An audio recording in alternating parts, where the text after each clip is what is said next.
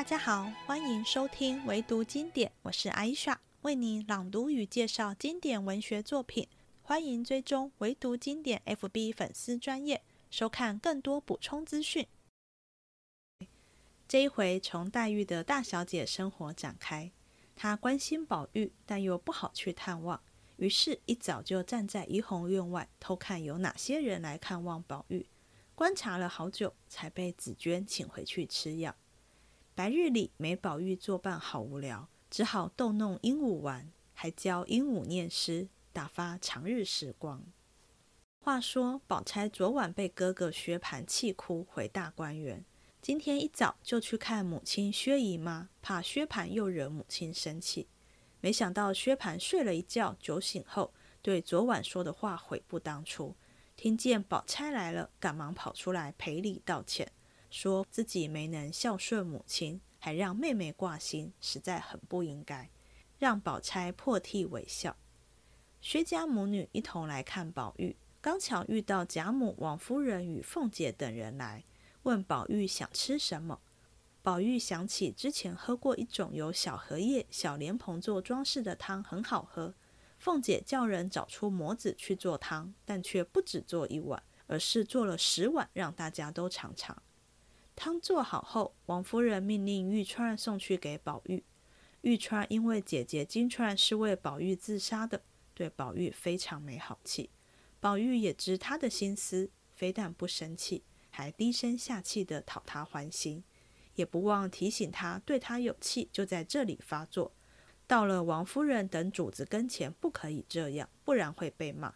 终于让玉钏不好再摆脸色给他看。宝钗的丫鬟莺儿手巧，善于打各种烙子，也就是中国结。宝玉便请她过来打一些，好搭配汗巾子。后来宝钗来了，提议再打个烙子来配通灵宝玉，连配色都一起帮宝玉想好了。后来邢夫人送果子给宝玉吃。宝玉便命丫鬟拿一半去给黛玉，正要出发时，可巧黛玉就来了，让宝玉好高兴。第三十五回，白玉串清肠莲叶羹，黄金缨巧结梅花烙。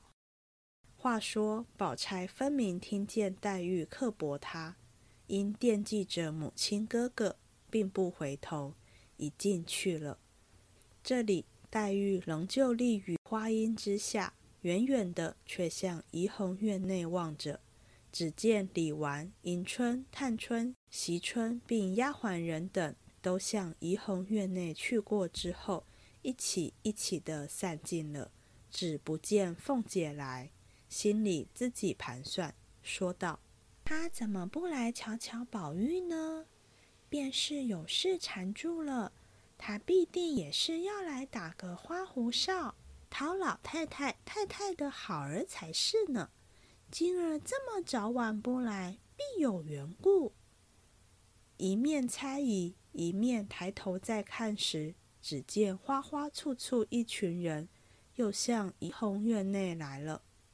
定睛看时，却是贾母搭着凤姐的手，后头邢夫人、王夫人。跟着周姨娘并丫头媳妇等人都进院去了。黛玉看了，不觉点头，想起有父母的好处来，早又泪珠满面。少顷，只见薛姨妈、宝钗等也进去了。忽见紫娟从背后走来说道：“姑娘，吃药去吧，开水又冷了。”黛玉道：“你到底要怎么样？只是催。”我吃不吃与你什么相干？紫娟笑道：“咳嗽的才好了些，又不吃药了。如今虽是五月里，天气热，到底也还该小心些。大清早起，在这个朝地上站了半日，也该回去歇歇了。”一句话提醒了黛玉，方觉得有点腿酸，呆了半日，方慢慢的扶着紫娟。回到潇湘馆来，一进院门，只见满地下烛影参差，苔痕浓淡，不觉又想起《西厢记》中所云：“幽僻处可有人行，点苍苔，白露淋淋，两句来，因暗暗的叹道：“双文虽然命薄，尚有双母落地。今日我黛玉之薄命，一并连双母落地俱无。”想到这里，又欲滴下泪来。不妨廊下的莺哥见黛玉来了，嘎的一声扑了下来，倒唬了一跳。鹰说道：“你作死呢，又扇了我一头灰。”那鹰哥又飞上架去，便叫：“雪雁，快掀帘子，姑娘来了。”黛玉便止住步，以手扣架，道：“添了屎水不成？”那莺哥便长叹一声，竟大似黛玉数日虚接音韵，接着念道：“浓金葬花人笑痴，他年葬侬知是谁？”黛玉、紫娟听了，都笑起来。紫娟笑道：“这都是素日姑娘念的，难为她怎么记了？”黛玉便命将架摘下来，另挂在月洞窗外的钩上。于是进了屋子，在月洞窗内坐了，吃必药。只见窗外烛影映入纱窗，满屋内阴阴翠润，几殿生凉。黛玉无可释闷，便隔着纱窗调逗莺歌作戏，又将素日所喜的诗词也教与他念。这且不在话下。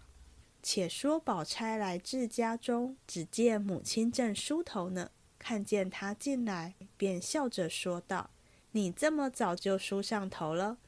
宝钗道：“我瞧瞧妈妈身上好不好？昨儿我去了，不知她可又过来闹了没有？”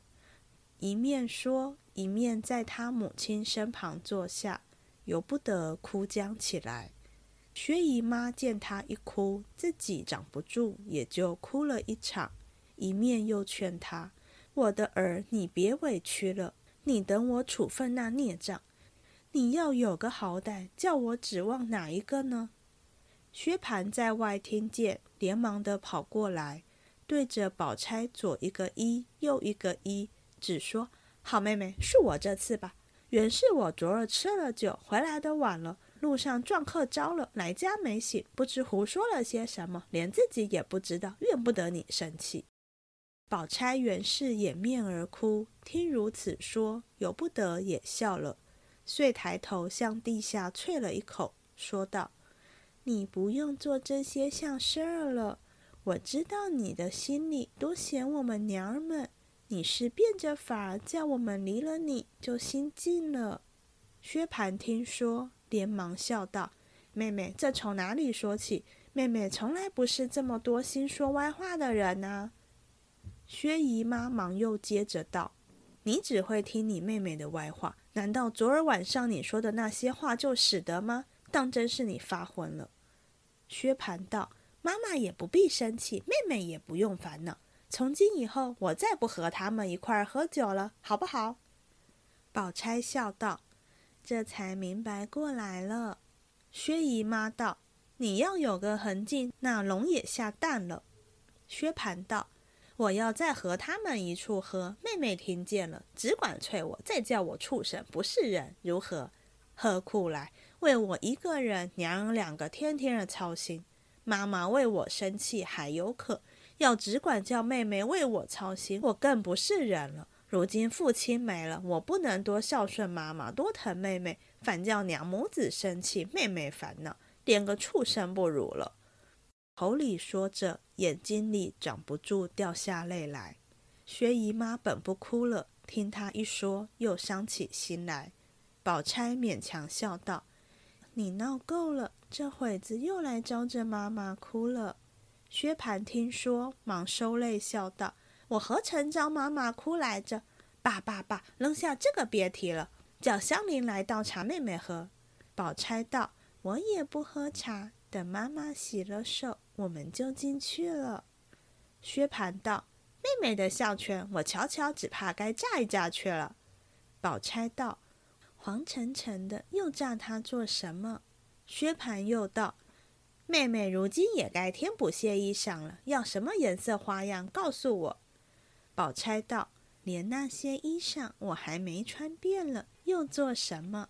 一时，薛姨妈换了衣裳，拉着宝钗进去，薛蟠方出去了。这里，薛姨妈和宝钗进园来看宝玉。到了怡红院中，只见抱下里外回廊上许多丫头老婆站着，便知贾母等都在这里。母女两个进来，大家见过了，只见宝玉躺在榻上。薛姨妈问他可好些？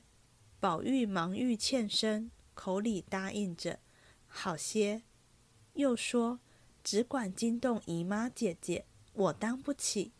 薛姨妈忙扶她睡下，又问她想什么，只管告诉我。宝玉笑道：“我想起来，自然和姨娘要去。”王夫人又问：“你想什么吃？回来好给你送来。”宝玉笑道。也倒不想什么吃，倒是那一回做的那小荷叶、小莲蓬的汤还好些。凤姐一旁笑道：“都听听，口味倒不算高贵，只是太磨牙了，巴巴的想这个吃。”贾母便一叠连声的叫做去。凤姐笑道：“老祖宗别急，我想想，这模子是谁收着呢？”因回头吩咐个老婆问管厨房的去要。那老婆去了半天，来回话，管厨房的说四副汤模子都缴上来了。凤姐听说，又想了一想，道：“我也记得交上来了，就只不记得交给谁了，多半是在茶房里。”又遣人去问管茶房的，也不曾收。伺候还是管金银器的送了来了。薛姨妈先接过来瞧时，原是个小夹子。里面装着四副银模子，都有一尺多长，一寸见方，上面凿着豆子大小，也有菊花的，也有梅花的，也有莲蓬的，也有菱角的，共有三四十样，打得十分精巧。因笑向贾母、王夫人道：“你们府上也都想绝了，吃碗汤还有这些样子。”要不说出来，我见了这个也认不得是做什么用的。凤姐也不等人说话，便笑道：“姑妈不知道，这是旧年备膳的时候，他们想的法儿，不知弄什么面印出来，借点新荷叶的清香，全仗着好汤。我吃着究竟也没什么意思，谁家常吃它？那一回陈样做了一回，他今儿怎么想起来了？”说着，接过来递与个妇人，吩咐厨房里立刻拿几只鸡，另外添了东西，做十碗汤来。王夫人道：“要这些做什么？”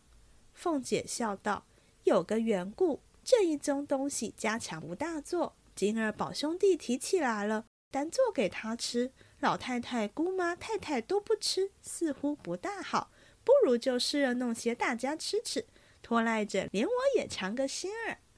贾母听了，笑道：“猴儿，把你乖的，拿着关中的钱做人情。”说的大家笑了。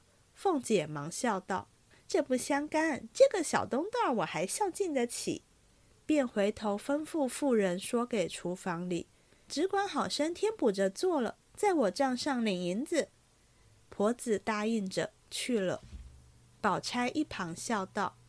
我来了这么几年，留神看起来，二嫂子凭她怎么巧，再巧不过老太太。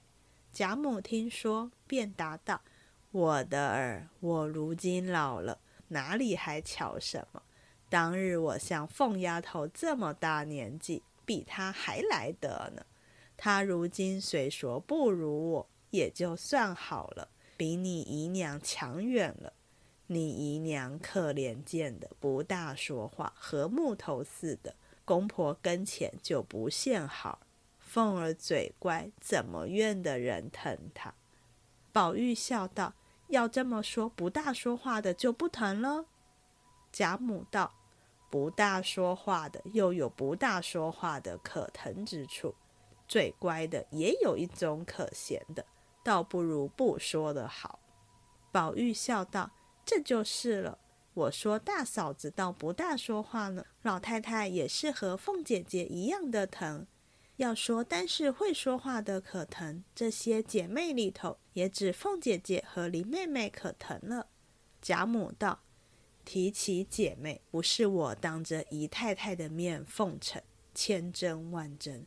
从我们家里四个女孩儿算起，都不如宝丫头。”薛姨妈听了，忙笑道：“这话是老太太说偏了。”王夫人忙又笑道。老太太时常背地里和我说：“宝丫头好，这倒不是假话。”宝玉勾着贾母，原为要赞黛玉，不想反赞起宝钗来，倒也溢出望外，便看着宝钗一笑。宝钗早扭过头去和袭人说话去了。忽有人来请吃饭，贾母方立起身来，命宝玉好生养着吧。把丫头们又嘱咐了一回，方扶着凤姐儿，让着薛姨妈，大家出房去了。又问汤好了不曾？又问薛姨妈等想什么吃，只管告诉我，我有本事叫凤丫头弄了来咱们吃。薛姨妈笑道：“老太太也会怄她，时常她弄了东西来孝敬，究竟又吃不多。”凤姐儿笑道。姑妈倒别这么说，我们老祖宗只是嫌人肉酸，要不嫌人肉酸，早已把我还吃了呢。一句话没说了，引得贾母众人都哈哈的大笑起来。宝玉在屋里也找不住笑了。袭人笑道：“真真的二奶奶的嘴怕死人。”宝玉伸手拉着袭人，笑道：“你站了这半日，可乏了？”一面说，一面拉他身旁坐下。袭人笑道：“可是又忘了，趁宝姑娘在院子内，你和她说，烦他们婴儿来打上几根绦子。”宝玉笑道：“亏了你提起来。”说着，便仰头向窗外道：“宝姐姐吃过饭，叫婴儿来，烦他打几根绦子，可得闲？”宝钗听见，回头道：“是了。”一会儿就叫他来。贾母等尚未听真，都止步问宝钗何事。宝钗说明了，贾母便说道：“好孩子，你叫他来替你兄弟打几根吧。你要人使，我那里闲的丫头多着呢。你喜欢谁，只管叫来使唤。”薛姨妈、宝钗等都笑道。只管叫他来做就是了，有什么使唤的去处？他天天也是闲着淘气。大家说着往前正走，忽见湘云、平儿、香菱等在山石边掐凤仙花呢。见了他们走来，都迎上来了。少顷出至园外，王夫人恐贾母乏了，便欲让至上房内坐。贾母也觉腿酸，便点头依允。王夫人便命丫头忙先去铺设座位。那时赵姨娘推病，只有周姨娘与那老婆丫头们忙着打帘子、立靠背、铺褥子。贾母扶着凤姐儿进来，与与薛姨妈分宾主坐了。宝钗、湘云坐在下面。王夫人亲自捧了茶来，奉与贾母。李公才捧与薛姨妈。贾母向王夫人道。让他们小妯娌们服侍吧，你在那里坐下，好说话。王夫人方向一张小屋子上坐下，便吩咐凤姐儿道：“老太太的饭放在这里，添了东西来。”凤姐儿答应出去，便命人去贾母那边告诉。那边的老婆们忙往外传了，丫头们忙都赶过来。王夫人便命请姑娘们去。请了半天，只有探春、惜春两个来了。迎春身上不耐烦，不吃饭。那黛玉是不消说，十顿饭只好吃五顿。众人也不着意了。少请饭至，众人调放了桌子。凤姐儿用手巾裹了一把牙柱，站在地下，笑道：“老祖宗和姨妈不用让，还听我说就是了。”贾母笑向薛姨妈道：“我们就是这样。”薛姨妈笑着应了。于是凤姐放下四双柱，上面两双是贾母、薛姨妈，两边是宝钗、湘云的。王夫人、李公才等都站在地下看着放菜。凤姐先忙着要干净家伙来替宝玉捡菜。少请，莲叶汤来了。贾母看过了，王夫人回头见玉钏在那里，便命玉钏与宝玉送去。凤姐道：“她一个人难拿。”可巧婴儿和童喜都来了。宝钗知道他们已吃了饭，便向婴儿道。宝二爷正叫你去打涛子，你们两个同去吧。婴儿答应着和玉钏出来。婴儿道：“这么远，怪热的，那可怎么端呢？”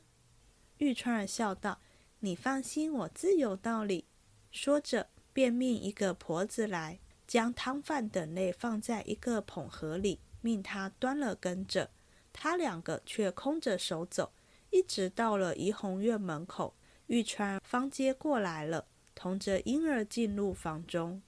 袭人、麝月、秋纹三个人正和宝玉玩笑呢，见他们两个来了，都忙起来笑道：“你们两个来的怎么碰巧一起来了？”一面说，一面接过来。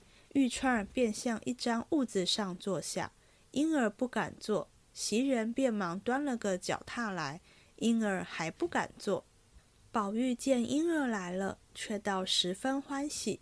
见了玉串，便想起他姐姐金钏来了，又是伤心又是惭愧，便把婴儿丢下，且和玉钏说话。袭人见把婴儿不理，恐婴儿没好意思的，又见婴儿不肯坐，便拉了婴儿出来，到那边屋里去吃茶说话去了。这里麝月等预备了碗箸来伺候吃饭，宝玉只是不吃，问玉钏儿道：“你母亲身上好？”玉钏儿满脸娇嗔，正眼也不看宝玉，半日方说了一个“好”字，宝玉便觉没趣，半日只得又陪笑问道：“谁叫你替我送来的？”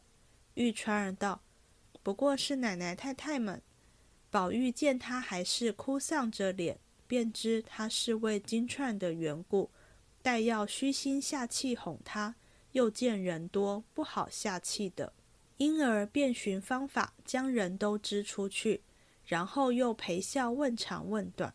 那玉钏先虽不欲理他，只管见宝玉一些性气也没有，凭他怎么丧棒，还是温纯和气，自己倒不好意思的了。脸上方有三分喜色，宝玉便笑央道：“好姐姐，你把那汤端了来，我尝尝。”玉钏儿道：“我从不会喂人东西，等他们来了再喝。”宝玉笑道：“我不是要你喂我，我因为走不动，你递给我喝了，你好赶早回去交代了，好吃饭去。我只管耽误了时候，岂不饿坏了你？你要懒带动。”我少不得忍着疼下去取去，说着便要下床，挣扎起来，禁不住哀咬之声。玉川见他这般，也忍不过，起身说道：“躺下去吧，哪是你造的孽？这会子现世现报，叫我哪一个眼睛瞧得上？”一面说，一面嗤的一声，又笑了，端过汤来。宝玉笑道。好姐姐，你要生气，只管在这里生吧。见了老太太、太太，可和气着些。若还这样，你就要挨骂了。玉钏儿道：“吃吧，吃吧，你不用和我甜嘴蜜舌的了，我都知道啊。”说着，催宝玉喝了两口汤。宝玉故意说不好吃。玉串撇嘴道：“阿弥陀佛，这个还不好吃，也不知什么好吃呢。”宝玉道。一点味儿也没有，你不信，尝一尝就知道了。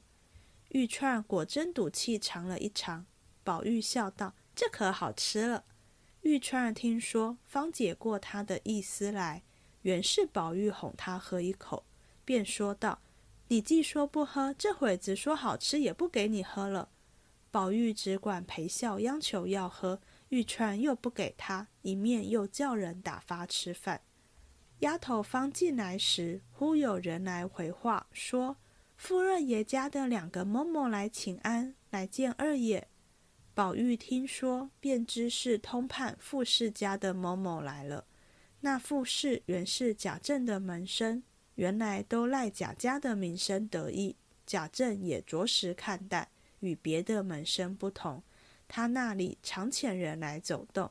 宝玉素习最厌勇男蠢妇的，今日却如何又命这两个婆子进来？其中原来有个缘故。只因那宝玉闻得傅氏有个妹子，名唤傅秋芳，也是个穷闺秀玉，常听人说才貌俱全，虽目未亲睹，然遐思遥爱之心十分沉静，不命他们进来，恐驳了傅秋芳，因此连忙命让进来。那傅氏原是爆发的，因傅秋芳有几分姿色，聪明过人。那傅氏安心仗着妹子要与豪门贵族结亲，不肯轻易许人，所以耽误到如今。目今傅秋芳已二十三岁，尚未许人，怎奈那些豪门贵族又嫌他本事穷酸，根基浅薄，不肯求配。那傅氏与贾家亲密，也自有一段心事。今日遣来的两个婆子，偏偏是极无知识的。闻得宝玉要见，进来只刚问了好，说了没两句话。那玉川儿见生人来，也不和宝玉私闹了，手里端着汤，却只顾听。宝玉又只顾和婆子说话，一面吃饭，伸手去要汤。两个人的眼睛都看着人，不想生猛了手，便将碗撞翻，将汤泼了宝玉手上。玉钏儿倒不曾烫着。唬了一跳，忙笑道：“这是怎么了？”慌得丫头们忙上来接碗。宝玉自己烫了手，倒不觉得，只管问玉钏：“烫了哪里了？疼不疼？”玉钏和众人都笑了。玉钏道：“你自己烫了，只管问我。”宝玉听了，方觉自己烫了。众人上来，连忙收拾。宝玉也不吃饭了。洗手吃茶，又和那两个婆子说了两句话，然后两个婆子告辞出去。晴雯等送至桥边方回。那两个婆子见没人了，一行走，一行谈论。这一个笑道：“怪道有人说他们家的宝玉是相貌好，里头糊涂，重看不重吃。果然竟有些呆气。他自己烫了手，倒问别人疼不疼。”这可不是呆了吗？那个又笑道：“我前一回来，还听见他家里许多人说千真万真，有些呆气。大雨淋得水儿似的，他反告诉别人下雨了，快避雨去吧。你说可笑不可笑？时常没人在跟前，就自哭自笑的。看见燕子就和燕子说话，河里看见了鱼就和鱼儿说话。”见了星星月亮，他不是长吁短叹的，就是咕咕哝哝的，且一点刚性儿也没有，连那些毛丫头的气都受到了，爱洗起东西来，连个线头都是好的，糟蹋起来，哪怕值千值万都不管了。两个人一面说，一面走出园来回去，不在话下。且说袭人见人去了。便吸了婴儿过来，问宝玉打什么涛子。宝玉笑向婴儿道：“才只顾说话，就忘了你了。烦你来，不为别的，替我打几根烙子。”婴儿道：“装什么的烙子？”宝玉见问，便笑道：“不管装什么的，你都每样打几个吧。”婴儿拍手笑道：“这还了得！要这样，十年也打不完了。”宝玉笑道。好姑娘，你闲着也没事，都替我打了吧。袭人笑道：“哪里一时都打得完？如今先捡要紧的打几个吧。”婴儿道：“什么要紧？不过是扇子、香坠、汗金子。”宝玉道：“汗金子就好。”婴儿道：“汗金子是什么颜色？”宝玉道：“大红的。”婴儿道：“大红的须是黑料子才好看。”或是石青的才压得住颜色。宝玉道：“松花色配什么？”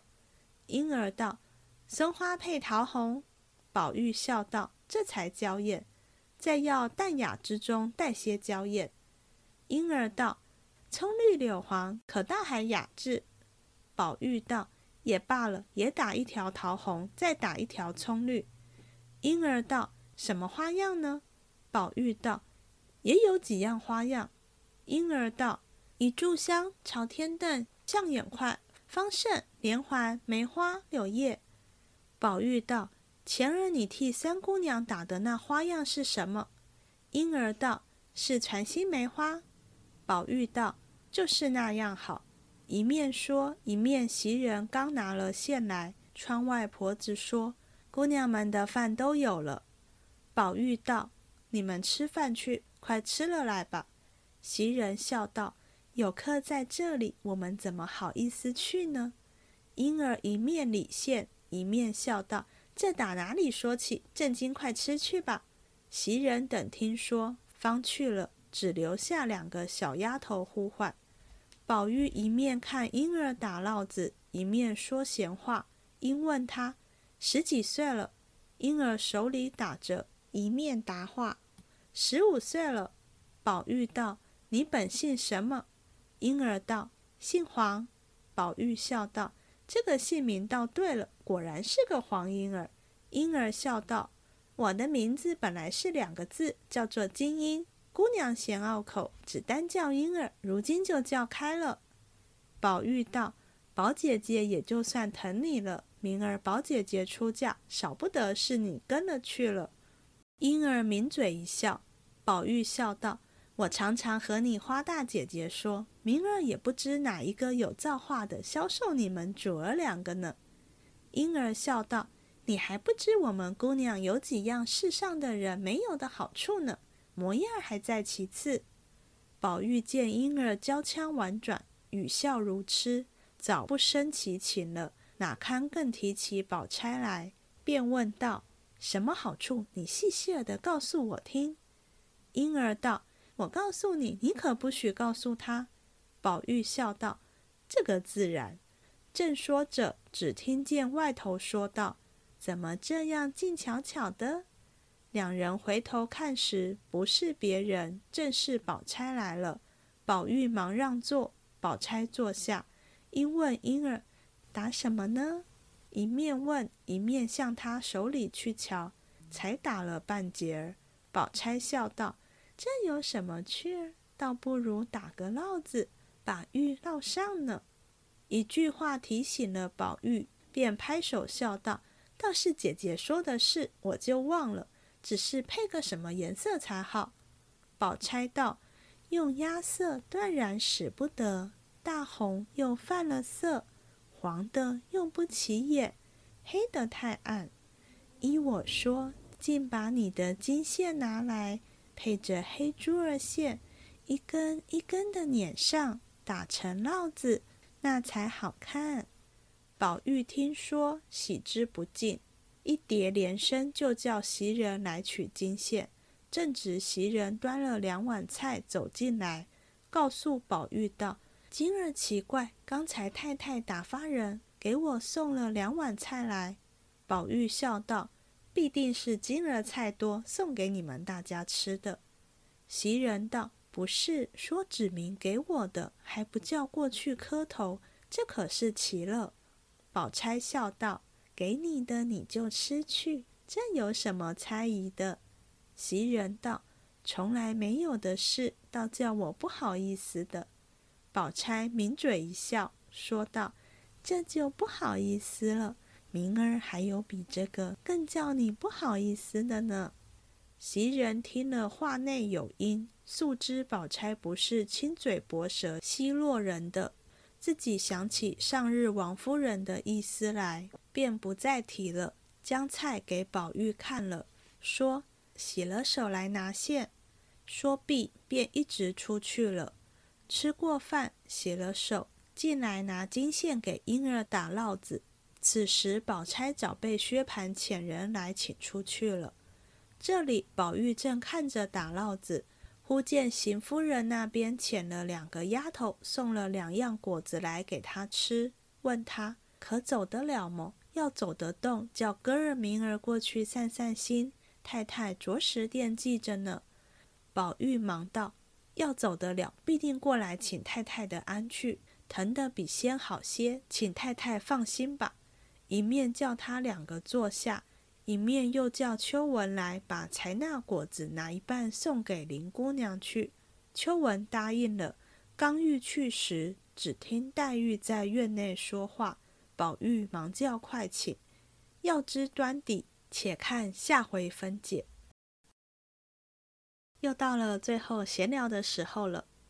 这一回写了一道很精致的莲叶羹，不止让我这个平凡人食指大动，连出自富贵之家的薛姨妈都没见过。说你们府上也都想绝了，吃碗汤还有这些样子，要不说出来，我见了这个也认不得是做什么用的。即便无法想象汤的滋味，光是看汤里浮着诸多小荷叶、小莲蓬造型的面花，就觉得不得了。那些面花可不是小笼包那样的大小，而是像豆子那么精巧，光看就有九十分了吧。我之前去吃点水楼，有一道七彩小笼包，面皮是以蔬果原汁入色，无论是看 DM 上的照片，还是实际端上桌的样子，光是颜色就让人觉得好美，舍不得吃。更何况这道莲叶羹，据秦一鸣的考据。宋人林洪写的食谱《三家清供》中有一道梅花汤饼，做法与这道莲叶羹很像。莲叶羹应该就是从它变化来的。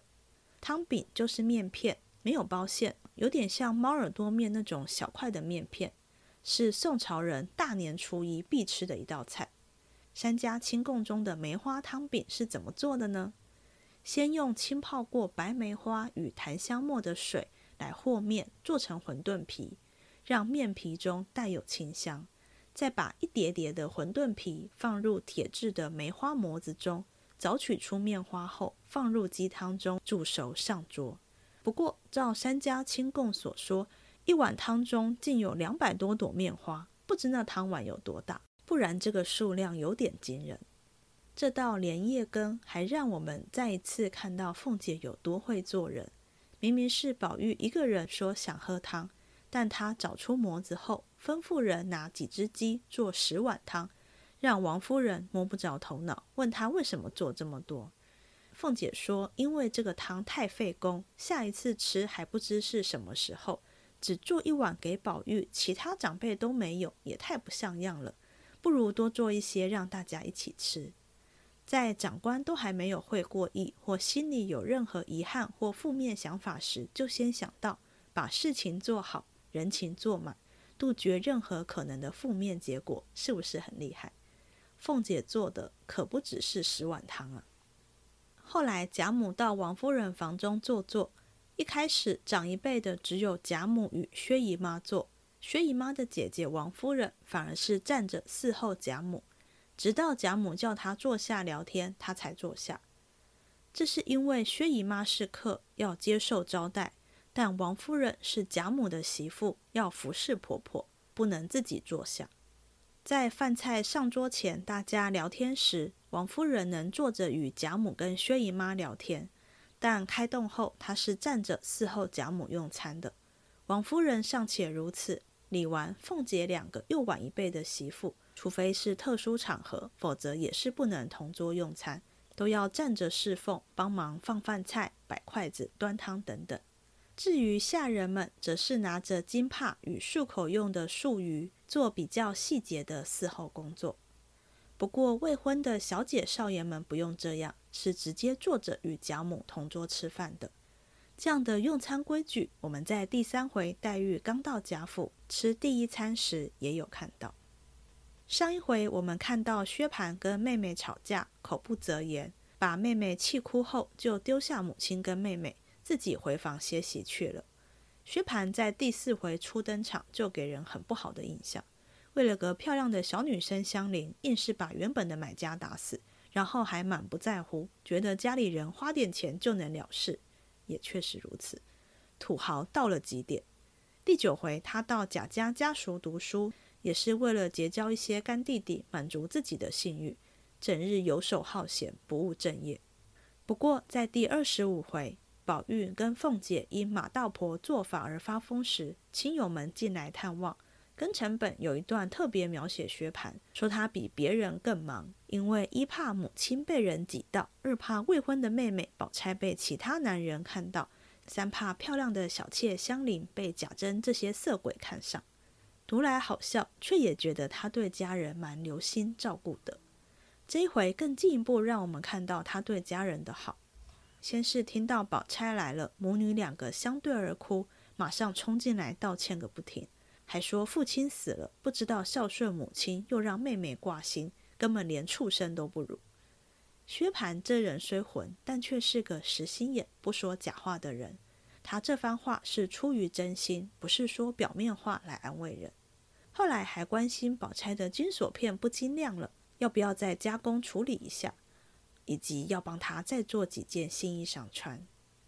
从好的一面来看，虽然薛蟠爱闹事。总让家人操心，不过至少不是那种让家人整日活在被他伤害的恐惧中，不算好，但也不至于太糟糕。最后再说个小事，我们在第三十二回从湘云得知宝玉跟黛玉吵架，以致把他为宝玉做的扇套子剪坏这种小事都能传到他耳中，见识到坏事传千里的威力。不过，这毕竟跟自己有关，湘云知道也合理。但这一回，连贾政门生家的老婆子都能知道宝玉在雨中看灵官画墙的事，以及心甘情愿受丫鬟的气这种芝麻蒜皮的事，八卦的传播力真是不可小觑。宝玉之于这些下人，大概就像现代的我们看明星八卦一样吧，小不拉几的事也能让媒体报道，让大家津津乐道。